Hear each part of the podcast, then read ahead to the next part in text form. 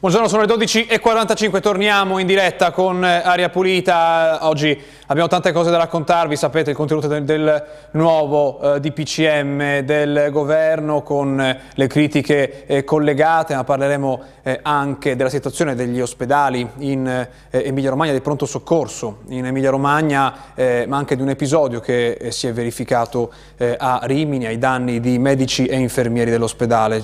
Ne parleremo tra poco, dobbiamo cominciare purtroppo con la cronaca nera perché poco fa si è verificato un omicidio a Rimini, Marina Centro. Un pensionato ha ucciso la moglie a martellate, poi ha chiamato la polizia. Degli accertamenti si sta occupando la squadra mobile coordinata dal PM Luigi Sgambati. L'anziano, che avrebbe quindi confessato, è sottoposto a interrogatorio. È un flash dell'Ansa di qualche minuto fa. Ci sono tante cose da raccontarvi, cominciamo però dai dati, vediamo che cos'è successo ieri dal punto di vista del contagio in Emilia-Romagna, a partire dai tamponi che sono stati effettuati in Emilia-Romagna e nelle Marche ovviamente. Ieri la media nazionale è stata molto più alta rispetto ai giorni scorsi, 268 tamponi per 100.000 abitanti, ma dobbiamo dire che sia l'Emilia-Romagna che le Marche sono ampiamente al di sotto della media nazionale. Vedete, le Marche hanno fatto, forse la prima volta che vediamo questo dato, leggermente meglio dell'Emilia-Romagna, perché hanno fatto 222 tamponi per 100.000 abitanti, per la maggioranza diagnostici, cioè alla ricerca di eventuali nuovi casi. L'Emilia-Romagna ne ha fatti meno, ne ha fatti 216, anche qui per la maggioranza diagnostici, 216 tamponi per 100.000 abitanti. Peggio di Emilia-Romagna e Marche hanno fatto soltanto Basilicata, Molise, Sardegna, Puglia e Sicilia. Quindi sotto la media nazionale, e quindi immaginiamo dei dati molto bassi nei contagi, sul territorio, nei positivi che ne sono emersi. Purtroppo non è così. Lo vediamo nelle mappe a cura di Massimo Mingotti e Fabio Ara. Vediamo la prima, quella che riguarda le province dell'Emilia-Romagna. Sono, nonostante i tamponi sotto la media nazionale, sono stati 1.192 nuovi casi ieri. Le province che ne hanno contati di più sono state Bologna, quota 274 in un giorno, ma anche Reggio Emilia 235, e poi ci sono quelle sopra quota 100, Piacenza 120, Modena 140, Forlì Cesena 100, Rimini 159, sono questi i dati che arrivano dal territorio. I tamponi sono sotto la media nazionale, sono comunque tanti, ovviamente non va trascurato questo aspetto. 4 le vittime registrate ieri, che portano il totale a 4.561 morti in Emilia-Romagna. I ricoverati sono stati leggermente meno rispetto ai giorni scorsi, ieri 34 in totale, a cui vanno aggiunte una persona in meno in terapia intensiva, quindi il totale dei ricoverati sono 757 più 88 persone che si trovano al momento in terapia intensiva, quindi i ricoverati ieri sono stati soltanto, si fa per dire, 34. Il dato dei guariti non lo perdiamo mai di vista, perché sono stati 2 i guariti della giornata di ieri, le persone dichiarate guarite. Andiamo quindi nelle Marche, vediamo cos'è successo nella giornata di domenica. Come vedete anche qui è stata, lo vedremo adesso tra poco nella nostra rassegna stampa, lo vedremo che si parla di boom di contagi, perché ieri nelle Marche si sono registrate 521 nuovi casi, soprattutto nelle province di Macerata e di Ancona, che hanno rispettivamente 133 e 121 nuovi casi, ma anche Ascoli Piceno supera quota 100, 138 per esattezza, Fermo è a quota 93 nuovi casi. Si sono ribaltate, potremmo dire, le parti rispetto alla scorsa primavera, ma questi dati non si erano mai visti nelle Marche. Vediamo che c'è anche una vittima, che porta il totale a 1.400 nuove vittime, e il numero di ricoverati qui continua a salire, sono 23.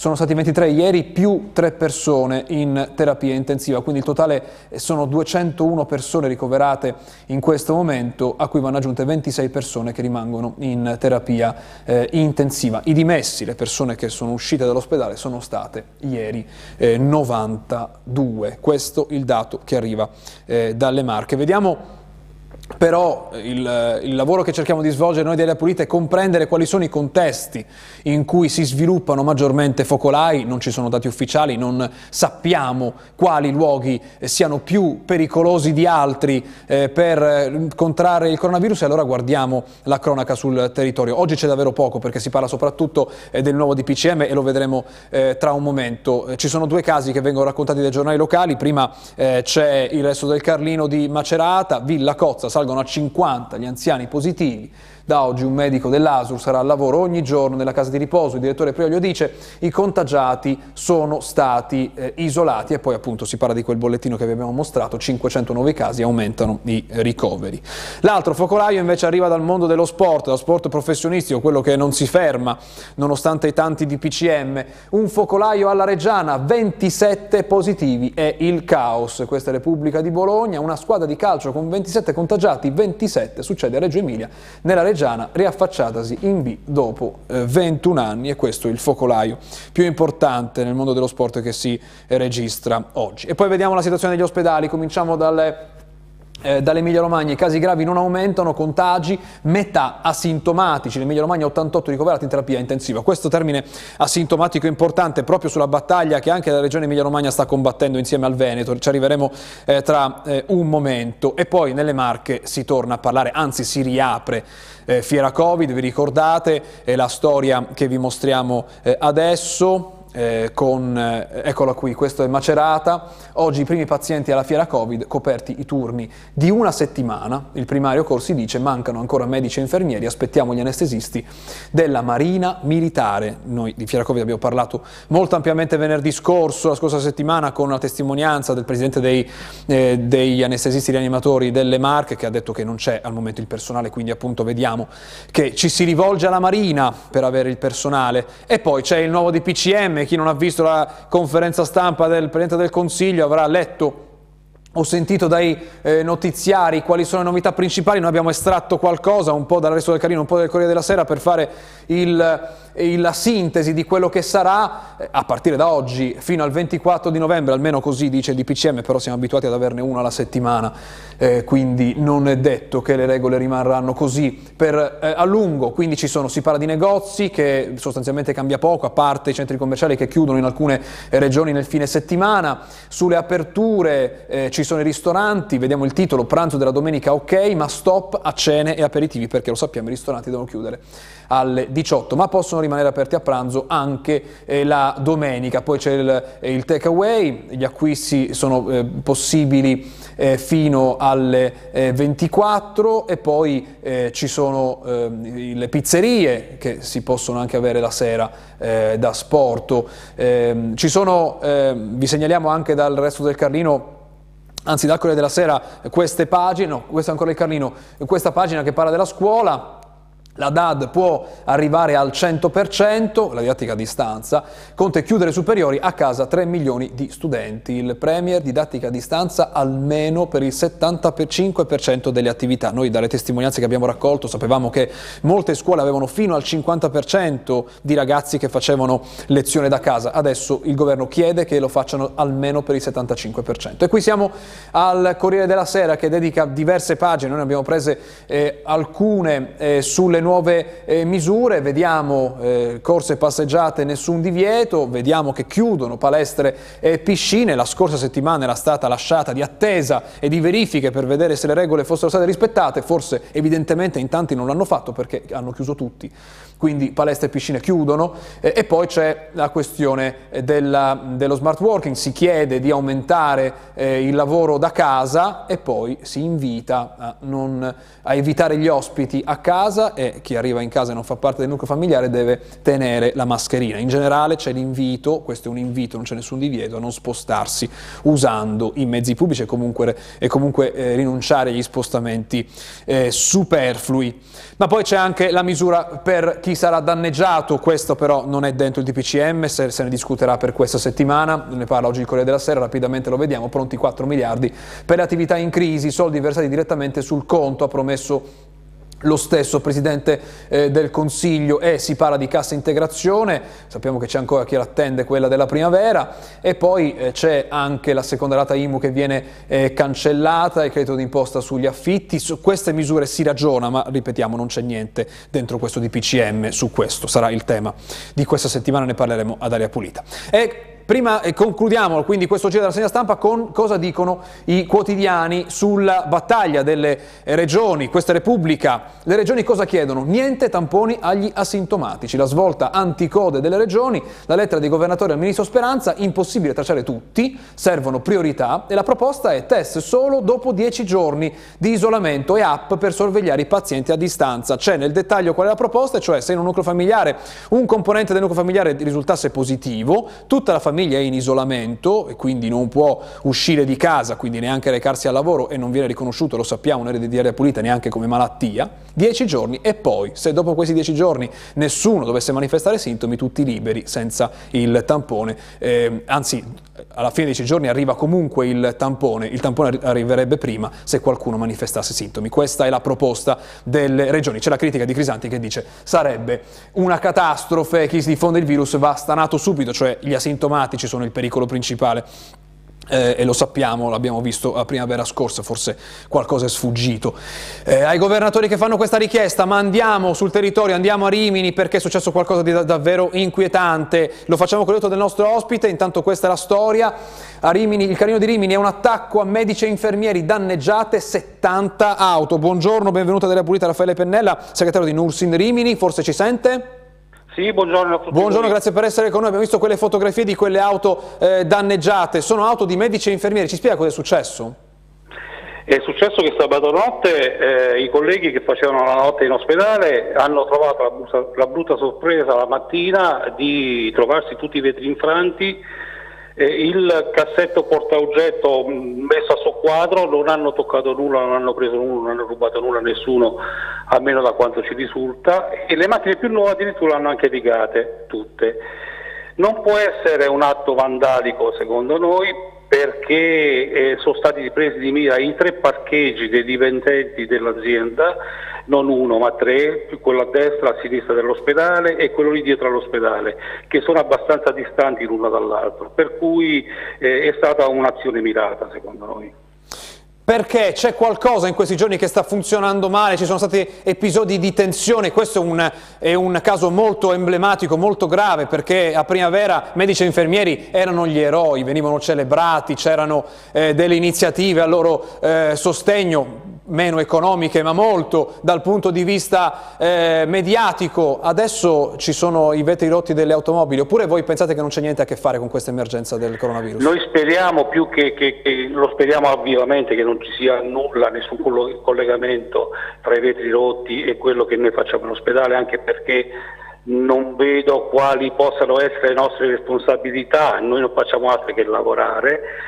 Abbiamo fatto la notte, sabato notte, guadagnando 16 euro di bonus in più per il lavoro notturno e ci siamo ritrovato con un danno di 200-300 euro fuori nel parcheggio. Siamo sempre comunque persone stipendiate a 1.400 euro al mese, lo vogliamo ricordare, nonostante il carico di responsabilità e nonostante tutto, e trovarci anche questa brutta sorpresa fuori nel parcheggio non è per nulla piacevole. Intanto noi stiamo vedendo le immagini qui, le immagini riportate oggi dal resto del Carlino. C'è una sofferenza nel pronto soccorso anche in quello di Rimini in questi giorni, al di là di questo episodio che noi speriamo si chiarisca, perché ci sono delle telecamere forse nei dintorni che potrebbero aiutare a comprendere chi è stato a fare questo, ma intanto il lavoro degli infermieri lì a Rimini è diventato più complicato in queste giornate, anche al pronto soccorso? Non più complicato del solito, è stato sempre complicato il nostro lavoro all'interno dei pronti soccorsi e nell'emergenza in genere, non più delle altre volte, però comunque sentiamo più rabbia rispetto a marzo e aprile. Era predominante la paura, adesso c'è la rabbia, è stato cambiato, l'emozione è diversa rispetto a qualche mese fa e non vorrei che questa rabbia possa anche riversarsi su di noi, che veramente, te lo ripeto, c'entriamo proprio niente né con le chiusure né con altro, noi siamo solo lavoratori, cerchiamo di fare del nostro meglio per aiutare i cittadini.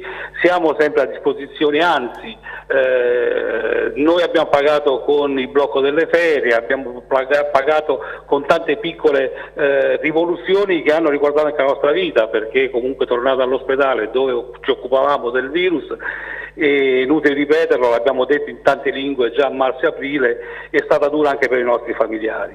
Grazie, cui... grazie della sua testimonianza. Dobbiamo andare alla pubblicità, dobbiamo andare avanti proprio per parlare degli ospedali dell'Emilia-Romagna, è stato chiarissimo. Grazie a voi. Buona giornata, buon lavoro. Pubblicità e poi parliamo di ospedali con Anaao Assomed tra poco.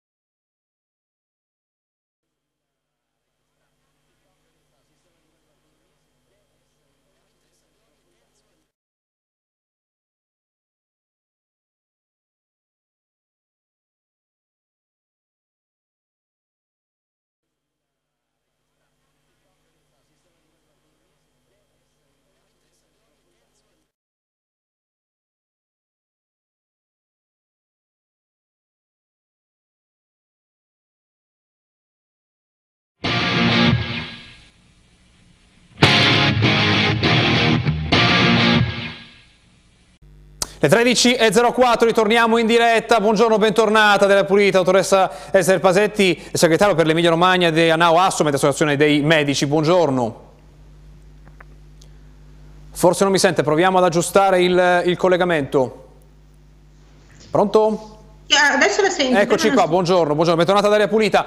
Abbiamo lasciato prima della pubblicità con questa vicenda, la vicenda del danneggiamento di 70 auto di medici e infermieri all'ospedale di Rimini. È un fatto secondo noi molto grave e forse emblematico di un'attenzione, di una situazione che si è ribaltata rispetto alla primavera scorsa, dove c'era speranza, dove c'era solidarietà per il lavoro straordinario di medici e infermieri. Adesso ci sono atti vandalici, va tutto chiarito, forse ci sono immagini di telecamere di sorveglianza della zona, quindi forse sapremo chi è stato, ma il gesto, che cosa le dice in questo momento? Ma io direi che qui ci sono due aspetti. Un primo aspetto che è quello relativo alla sicurezza di noi lavoratori, perché da tempo all'ospedale di Rimini veniva segnalata la necessità di tutelare la sicurezza anche nei parcheggi, e questo avviene un po' in tutti gli ospedali della regione, in tutti gli ospedali d'Italia, ma sicuramente l'ospedale, che è ancora una volta l'ultimo baluardo, l'unico posto in cui le persone possono rivolgersi quando tutte le altre porte per vari motivi sono chiuse, diventa davvero anche il luogo di sfogo delle frustrazioni per tutti i bisogni che non trovano soddisfazione, purtroppo. È così. Ecco, ma il pronto soccorso è proprio la parte degli ospedali che adesso è più sotto pressione. Abbiamo sentito un appello nazionale di Anaao Assomed, vale anche per l'Emilia-Romagna. Perché i pronto soccorso subiscono questa pressione in questo momento? Beh, i pronto soccorso subiscono questa pressione in questo momento perché chiaramente le persone sono molto spaventate da quello che sta succedendo, dai messaggi che ricevono, b, perché non esistono altri luoghi nei quali possono venire visitati direttamente, perché l'unica possibilità di essere visitati in caso di sintomi è quello che il medico di medicina generale attivi un USCA, ma le USCA non sono in numero sufficiente per visitare tutti, per cui chi ha un bisogno si rivolge al pronto soccorso. E quindi vanno tutti lì, e questo il problema, l'errore compiuto finora, oppure c'è troppo allarmismo? La situazione non si può paragonare a quella della scorsa primavera. Come vede questa seconda ondata in questo momento in Emilia-Romagna? Allora, in questo momento sicuramente non siamo nelle condizioni della primavera scorsa, siamo molto lontani, ma non ci dobbiamo nemmeno tornare. Rendiamoci conto che qualunque malattia infettiva ha il suo luogo di cura, d'elezione nel territorio, a casa. Le malattie infettive non devono arrivare agli ospedali se non in condizioni estreme, perché altrimenti gli ospedali si trasformano in focolai di infezione. Quindi bisogna potenziare gli interventi al domicilio delle persone con precocità. Quindi investire di più, dare più importanza alle USCA, queste unità che possono andare a casa delle persone che hanno i sintomi per non costringere, per non spingerle ad andare così al pronto soccorso. E quindi l'appello, la richiesta a chi magari adesso è a casa che ci guarda e non sa della propria condizione, che appunto vorrebbe poter essere visitato, è stare lontano dal pronto soccorso, così come dicevamo a primavera? Devono assolutamente coinvolgere il medico di medicina generale, il pediatra di libera scelta, che una risposta la devono dare. Potendo, sarebbe una bella cosa se loro riuscissero a visitare i loro pazienti. Se proprio non riescono, sono gli unici che possono attivare appunto queste unità speciali che si recano a domicilio delle persone anche per fare i tamponi. Il nuovo DPCM limita molti movimenti, chiude il primo da dopo l'estate, che chiude degli esercizi, delle attività, per la maggioranza dobbiamo dirlo, collegati alla cultura. Vedendo le notizie di oggi, tira un sospiro di sollievo, pensa che tra 2 settimane, che è il limite, il tempo fisiologico per comprendere se qualunque misura ha avuto effetto o meno, la pressione sarà allentata sui pronto soccorso anche in Emilia-Romagna? No, noi ci auguriamo che questo avvenga. Devo anche dire che noi medici abbiamo vissuto anche con molta tristezza questa ennesima chiusura. Onestamente speravamo di poter arrivare a questo autunno e a quest'inverno con dei metodi diversi, con dei sistemi differenti che potessero consentire alle persone anche una vita migliore rispetto a quella che stiamo offrendo, e penso soprattutto ai ragazzi e agli studenti. Quindi si spera che possano servire queste misure. E poi noi la scorsa settimana abbiamo parlato dell'astronave Covid nelle Marche, con l'appello al problema dei professionisti che mancavano per poter far funzionare questa struttura. Adesso si attende il contributo della Marina Militare. In Emilia-Romagna c'è un problema di carenza di personale nelle terapie intensive, c'è bisogno degli specializzandi? Allora, assolutamente sì, c'è problema in terapia intensiva, ma c'è problema in tantissime specialistiche, ci sono specializzandi che hanno già sostenuto il concorso, che possono già essere assunti come prevede la legge con contratti a tempo determinato e che sono bloccati dalle università, e ci sono, ricordiamocelo, in Italia 24.000 laureati in medicina che hanno sostenuto il concorso per l'accesso alla scuola di specialità e che sono anche questi bloccati da ricorsi dovuti a un sistema che è un sistema assolutamente scellerato.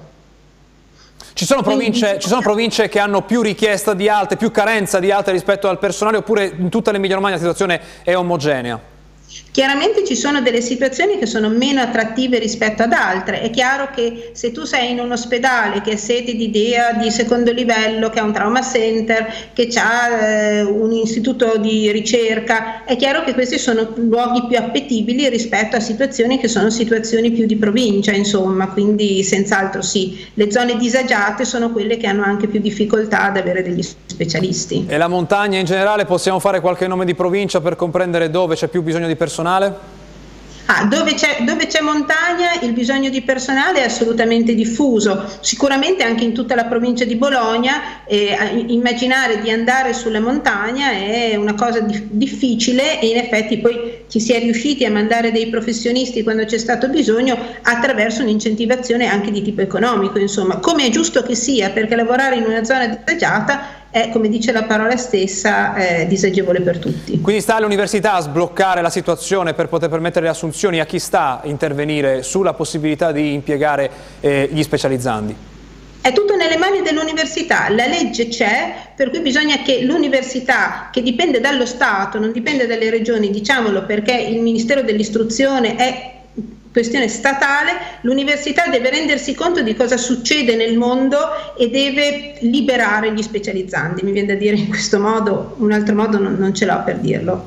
Da ultimo ci sono le regioni, Emilia-Romagna e Veneto, che chiedono di cambiare le priorità sui test, sui tamponi per poter individuare eventuali nuovi contagiati, e il risultato potrebbe essere che in un nucleo familiare, se c'è un positivo, gli altri familiari devono aspettare 10 giorni prima di avere il tampone, e quindi abbiamo sentito il rischio asintomatici che potrebbero non essere individuati. Questa situazione la preoccupa? Pensa che sia invece un modo necessario a questo punto dell'epidemia? Allora, a questo punto il sistema è saltato, soprattutto nelle grandi città, inutile che ce lo diciamo, le nostre capacità di tracciare i pazienti positivi sono saltate, perché non abbiamo sufficiente personale e neanche meno dotazione tecnica per riuscire a rimanere sul pezzo. Il virus è più veloce di noi, quindi questo sistema è saltato. La proposta è una proposta che insegue semplicemente una realtà che non siamo purtroppo riusciti a governare. Grazie, grazie a Esther Pasetti per essere stata con noi stamattina della Pulita, buona giornata, buon lavoro. Grazie a lei, buongiorno. Dobbiamo in un minuto, anzi 30 secondi, darvi un aggiornamento sulla qualità dell'aria. Sapete, noi di Aria Pulita abbiamo anche quei dati che vi offriamo giorno per giorno. Quando in questo momento ci sono emergenze, dobbiamo dire che ci sono in questo caso, perché è stata una settimana parecchio complicata, quella appena conclusa, ovviamente nulla se si compara con l'epidemia, però qui c'è una città come Ferrara che ha avuto 1, 2, 3, 4, 5 giorni consecutivi di sforamento, cioè aria cattiva che ha superato i livelli di guardia. Vedete che è un fenomeno che riguarda quasi tutta l'Emilia-Romagna, a parte Forlì-Cesena e Rimini, che non hanno ancora avuto sforamenti neanche un giorno, invece le altre province fanno notare. Niente da segnalare invece sulle Marche, che sono abbondantemente sotto il limite. Con questo concludiamo questa puntata, grazie per averci seguito fin qui, c'è il telegiornale in onda subito dopo di noi, grazie a Massimo Mingotti e a Matteo Righi in regia, ci vediamo domani.